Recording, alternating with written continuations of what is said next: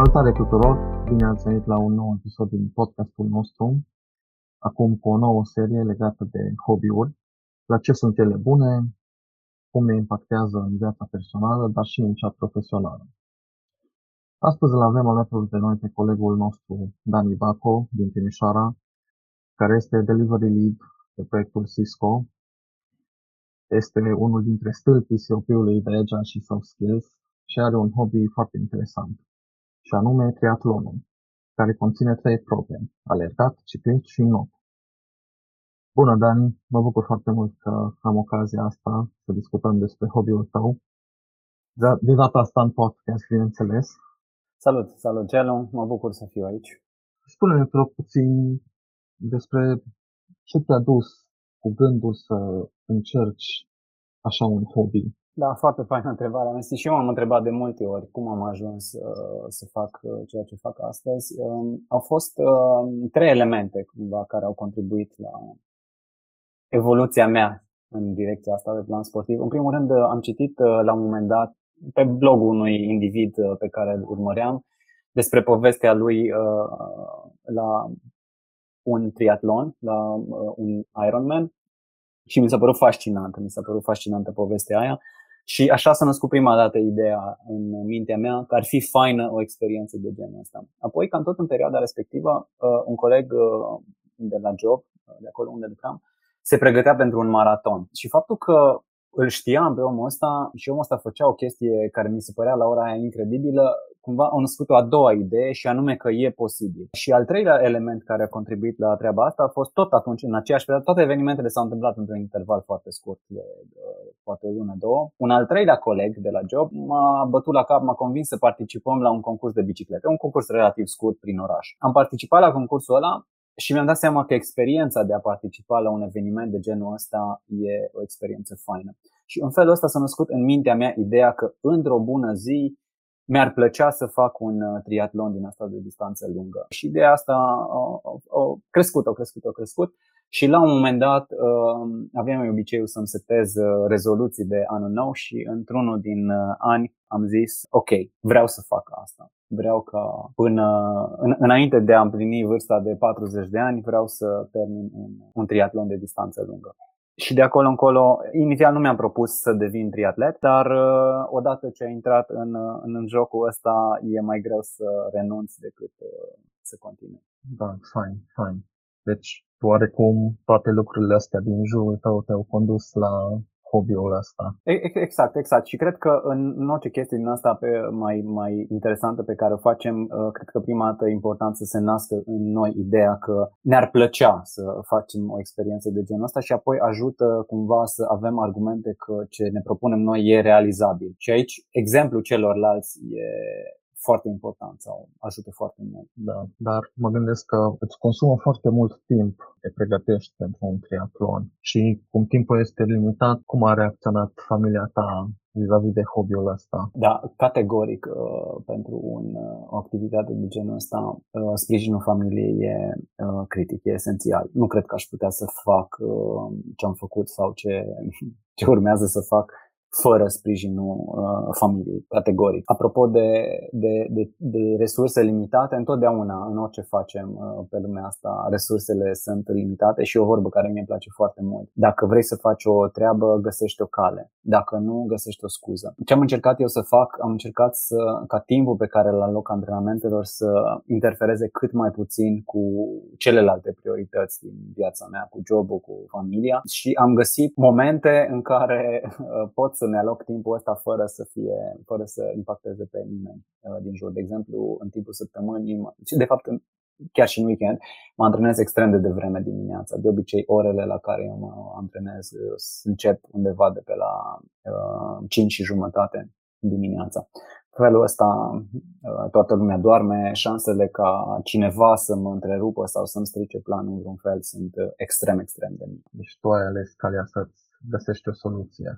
Da, și cred că, cred că în orice facem, uh, dacă, dacă ne dorim ceva cu adevărat, cred că de cele mai multe ori putem să găsim soluții. Important să fim deschiși și să încercăm să fim creativi. Soluții există de cele mai multe ori. Da.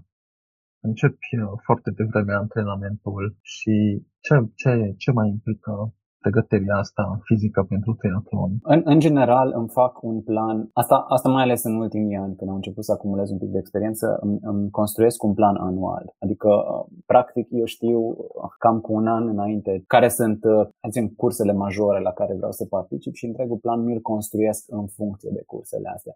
Și efortul ăsta uh, sau pregătirea e diferită sau e variabilă în funcție de uh, momentul în care mă găsesc în planul ăsta. Și atunci, în, în special uh, în, în perioade mai îndepărtate de competiție, mă concentrez mai degrabă pe, nu știu, pe îmbunătățirea vitezei, de exemplu, sau îmbunătățirea tehnicii la not, iar cu cât mă apropii mai mult de competiție, cu atât mă concentrez mai mult pe anduranță. Asta înseamnă că antrenamentele devin mai lungi mai lungi, dar poate la intensitate mai mică. Deci cumva planul îl ajustez uh, de-a lungul anului. Nu am, uh, nu am o rețetă care funcționează în fiecare săptămână. Uh-huh.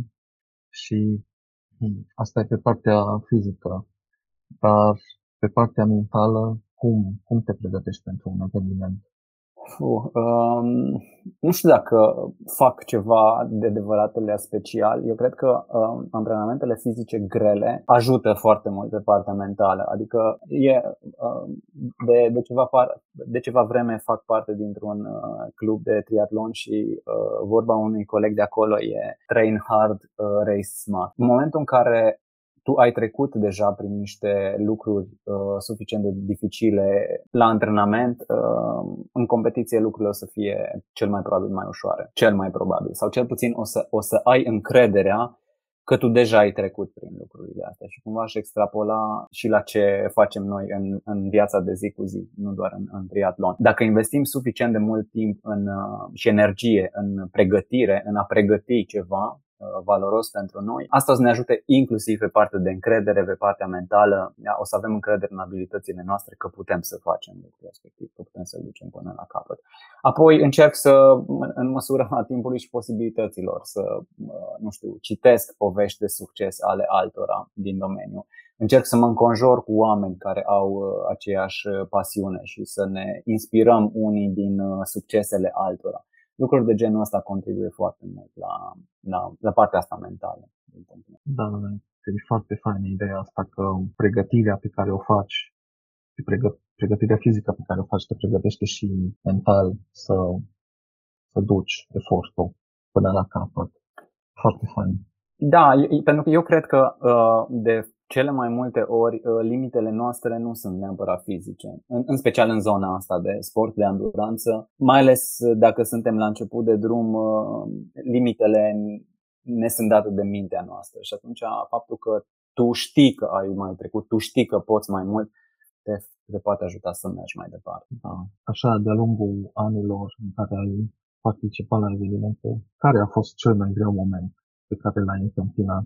Mi-e, mi-e greu să numesc un moment, un moment greu. Uh, am avut mai multe, dar ce îmi, îmi vine acum în minte era, e un eveniment care mi s-a întâmplat chiar la începuturi. Uh, eram, uh, mă pregăteam pentru primul triatlon, pentru că făcusem primul triatlon. Am făcut o tură de bicicletă cu un prieten. Lui s-a stricat bicicleta și s-a întors acasă.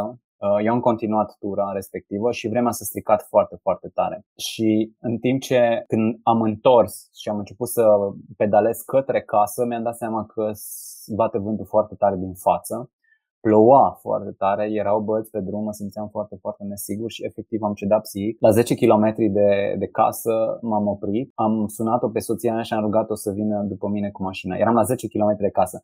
Practic, cât i-a luat ei să se îmbrace, să se urce mașina, să vină după mine, în atâta timp ajungeam și eu acasă. Uh, eu eram complet ud, n-aveam unde să... Eu eram într-o stație de autobuz, dar cum bătea vântul, muream de frig acolo. Și a fost un moment foarte, foarte greu pentru mine atunci și uh, cumva am marcat momentul ăsta pentru că mi-am dat seama că decizia de a renunța a fost în realitate o decizie proastă. Dacă eu pedalam până acasă, probabil mi-ar fi fost mai bine decât să stau în ploaie și vânt în exact același intervale. Ăla cred că ar fi cel mai, cel mai dificil moment prin care am trecut la un moment dat. Și a fost vreodată într-o competiție, un moment de genul în care să te întrebi că de ce fac asta. Dacă îmi dai voie să reformulez, aș formula întrebarea dacă a fost vreo competiție în care nu am avut gândul ăsta. În absolut fiecare uh, competiție mă gândesc la asta la absolut fiecare antrenament foarte greu. Nu toate antrenamentele sunt la fel de grele, cum ziceam, depinde de perioadă, depinde de, de zi și așa mai departe,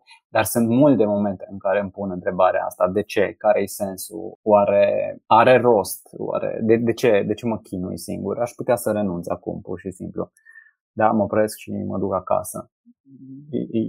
It's fine. Sau, ok, asta e ultima competiție la care particip. Sau, Poate că ar trebui să mă orientez spre competiții mai scurte, de durată mai mică sau lucruri de genul ăsta. Mă întreb asta de fiecare dată. Au vreau să te întreb că și totuși ce, ce te motivează, ce te ajută să treci peste momentele astea?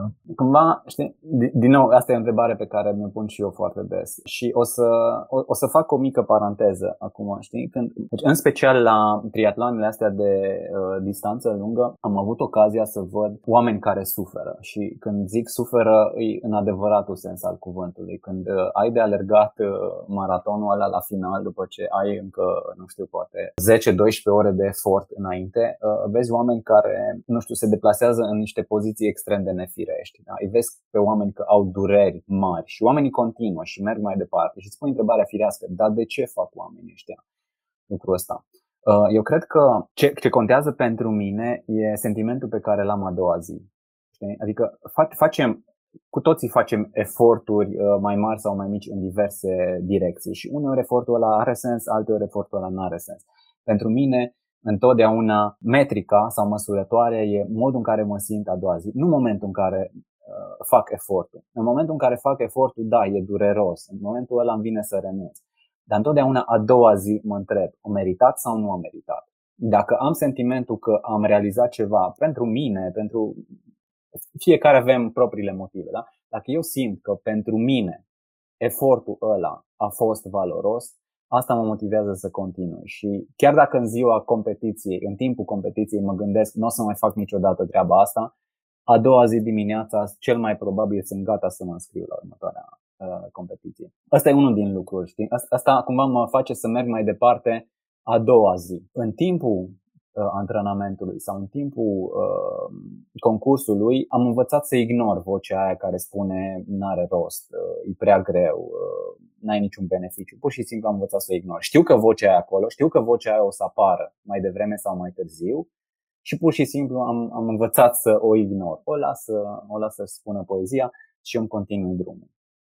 Astea sunt lucrurile care mă ajută pe mine să, să merg mai departe de fiecare dată. Da, de fapt e important să, să ai motivația aia și să reușești să, să mergi mai departe. Dar totuși, de ce ai ales să faci sportul ăsta care e atât de intens și atât de complex pentru că implică mai multe discipline? De ce nu ai ales doar să, nu știu, să alergi în parc doar, sau, sau doar ciclism sau doar în notă? De ce ai ales să duci uh, atât de departe. Da, pe mine, în principiu, întotdeauna m-a motivat ideea asta de progres și de a vedea unde sunt limitele noastre uh, sau ale mele. Și cred că sunt mulți oameni care sunt motivați de lucrul ăsta și cred că motivația asta se manifestă diferit la, la oameni diferiți. Pur și simplu, um, atunci când am auzit de provocarea asta, mi s-a părut o chestie incredibilă în prima fază, dar părea, părea o provocare greu de imaginat. Um, și asta cumva m-a motivat. Tocmai faptul că e un lucru atât de greu uh, mă motivează. Acum, uh, după anii ăștia în care îs, cred că vreo șapte ani de când, uh, de când fac sportul ăsta, după toți anii ăștia, motivația asta încă există. Întotdeauna am niște obiective, hai să zicem, mai concrete la început obiectivul era să termin competiția asta, acum am în general și niște obiective legate de timp sau legate de uh, performanță și în plus de asta mai e și partea asta de, nu știu, de identitate. Știi? Am ajuns să mă identific cu eticheta asta de triatlet și uh, cred că din dacă m-aș opri din activitatea asta, aș simți că lipsește ceva din mine, din, uh, din, din viața mea. De ce nu alergat în parc sau bicicletă sau uh, atât? Nu știu cum aș putea să, sau nu, știu, nu m-am gândit niciodată suficient de serios la, la întrebarea asta în modul ăsta. Um, cred că cumva fiecare, adică fiecare dintre noi ne alegem uh, provocările în funcție de cum simțim în momentul ăla. Nu vreau să zic, nu vreau să minimizez niciun fel de altă activitate, niciun fel de alt uh, sport. Cred că fiecare om care își propune să își depășească o anumită barieră uh, e un om care a câștigat ceva din punctul ăla de vedere și ține de fiecare dintre noi să ne stabilim propriile noastre bariere pe care vrem să le depășim. Cum ziceam, în prima fază mi s-a părut o idee faină, o, o, o chestie fascinantă, o chestie wow. Și trebuia să o fac. Da, fain, fain. Să ai energia fizică și mentală să, să poți să duci până la capăt un, nu numai evenimentul, dar și antrenamentul dinainte să-i e o realizare foarte mare. După da, așa, așa e cum spui, așa e cum spui, e adevărat și mă bucur că ai menționat partea. Uite, când, când am uh, terminat uh, primul eveniment, de primul maraton, de fapt, prima dată am început cu un maraton, au fost mai mulți uh, oameni care nu se așteptau să fac lucrul ăsta, evident. Erau unii care știau că mă pregătesc, dar nu credeau că o să chiar o să o duc până la capăt. Și întrebarea pe care am primit-o cel mai des atunci a fost dacă a fost greu. Și, cum să zic, am, am avut uh, cumva ezitări să răspund la întrebarea asta. Într-adevăr, un eveniment de genul ăsta e greu. Nu putem să minimizăm. Uh, dar nu asta mi se pare cel mai greu lucru. Cel mai greu lucru mi se pare consecvența și abilitatea de a ajunge la linia de start. Mai uh, am obiceiul să zic că e mai greu să ajungi la linia de start decât la linia de finish. Odată ce ai ajuns la linia de start, șansele să ajungi la, la linia de finish sunt mult, mult mai mari. Am mai avut de-a lungul carierei oameni care au venit la mine și no, cumva m-au rugat să îi ajut sau să-i sfătuiesc, uh, pentru că vroiau să facă un maraton sau știu eu, un lucru de genul ăsta. Marea majoritate nu au ajuns la linia de start. De ce? Pentru că tocmai asta e partea dificilă. Să fii capabil ca în fiecare zi uh, să faci lucruri pe care trebuie să-l faci. Și, și asta din nou, uh, mie, mie îmi place mult să extrapolez, să iau lucrurile pe care le-am învățat din uh, triatlon și să le duc în viața de zi cu zi. Și cred că la fel ca în triatlon și în viața de zi cu zi se întâmplă frecvent lucrul ăsta. De foarte multe ori oamenii renunță înainte să ajungă la linia de start. De ce? Pentru că e, e, e greu. Și nu e neapărat greu fiecare efort din asta în parte, ci e, ceea ce e greu e să fii într-adevăr consecvent, să faci zi de zi lucruri pe care trebuie să-l faci. Profesional, personal, sportiv, în orice fel de direcție. Dar orice, orice ai vrea să faci, orice lucru valoros, în general presupune efort și efortul ăla e un efort de durată, nu un efort pe care poți să-l faci odată la două luni. Da, perseverența e foarte importantă. Și așa cum ai zis, fie că e vorba de sport, fie că e vorba de viața profesională, viața personală, perseverența cred că e foarte, foarte important. Să duci la capăt. Și ziceai că îți faci planul de la început, la începutul anului îți faci așa un plan în mare.